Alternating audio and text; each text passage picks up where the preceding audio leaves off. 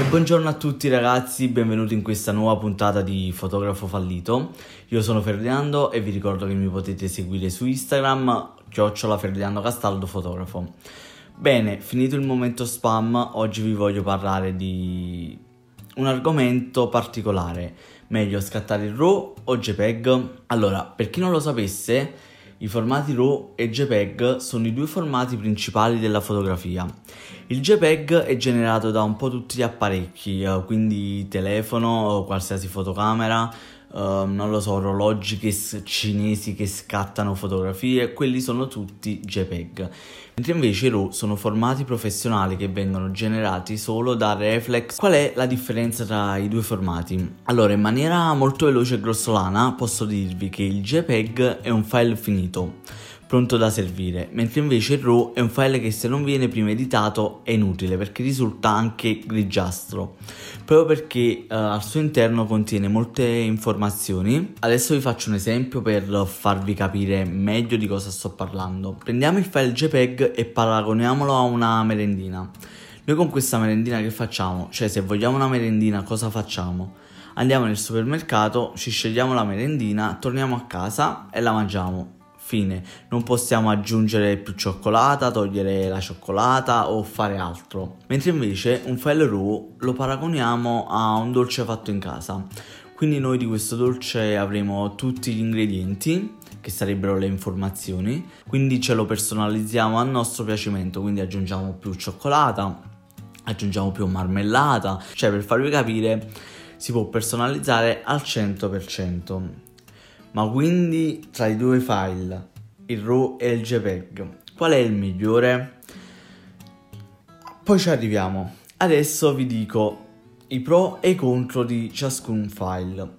Allora, i pro del JPEG sono ovviamente la leggerezza del file, perché essendo un file pronto, quindi non si presuppone che si debba modificare o post produrre, quindi è molto leggero. Uh, inoltre è compatibile con qualsiasi programma grafico free e poi è compatibile con tutti i dispositivi. Quindi se io scatto in JPEG con la fotocamera e poi quella foto me la voglio mandare sul telefono per pubblicarla in dieci secondi, posso farlo. Uh, i contro ovviamente sono che, essendo un file molto leggero e visto che non è pensato per essere modificato, non contiene informazioni al suo interno.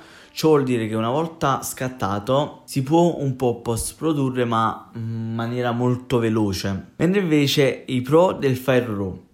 Allora, al suo interno contiene molte informazioni, quindi una volta scattato possiamo modificarlo al nostro piacimento. I contro. Il file RAW è molto più pesante di un JPEG proprio perché deve contenere tutte queste informazioni. Inoltre non tutti i programmi grafici free lo supportano. Inoltre, prima di essere caricato in rete si deve un minimo editare. Uno, perché sennò risulta grigiastro. Due, perché per esempio Instagram non supporta i file RAW. Quindi quando è meglio usare il RAW e quando è meglio usare il JPEG? Se avete necessità di utilizzare gli scatti subito, allora scattate in JPEG. Per esempio, scattate la foto, la volete condividere subito, scattare in JPEG. Se non avete dimestichezza nell'utilizzare software di post-produzione, allora vi consiglio di scattare in JPEG. Mentre invece vi consiglio di scattare il RAW se uh, volete ottenere il massimo della qualità nei vostri scatti, proprio perché scattate, tornate a casa, post-producete e la vostra foto la personalizzate al cento per cento. Ovviamente ci tengo a precisare una cosa. I file RAW si scrive R A W e si leggono RAW, non RAV. E questo lo dico anche a molti professionisti che parlando dicono: ah sì, io scatto il RAV. Ragazzi, si chiama RAW, porca miseria, RAW.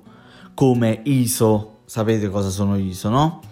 Si scrive I S O, si legge I S O. Se voi siete vecchi fotografi e venite dall'analogico, non potete chiamare gli I S O A S A, perché sull'analogico si chiamavano A S A, sul digitale I S O. Porca miseria, cioè avete fatto il passaggio al digitale, ma passate anche con i termini al digitale, non restate nell'ignoranza che poi magari un ragazzo viene a lavorare da voi, voi parlate sì RAV, io scatto il RAV, eh, non alzare troppo gli A S A, questo ragazzo due sono le cose, o vi dirà ma questo è un coglione, cioè non sa neanche parlare, ma da chi sto lavorando, oppure inizierà a dire ah forse sono io che sbaglio, e inizierà a parlare come voi, diventerà un caprone come voi, vero? Bene ragazzi, anche la seconda puntata di Fotografo Fallito è finita. Con questo vi ringrazio di aver ascoltato il podcast. Mi raccomando, seguitemi su Instagram, Ferdinando Castaldo Fotografo. Se avete qualcosa da dirmi, ditemelo su Instagram. Se ascoltate questo podcast, condividetelo nelle storie e taggatemi, io sono molto felice di ripostarvi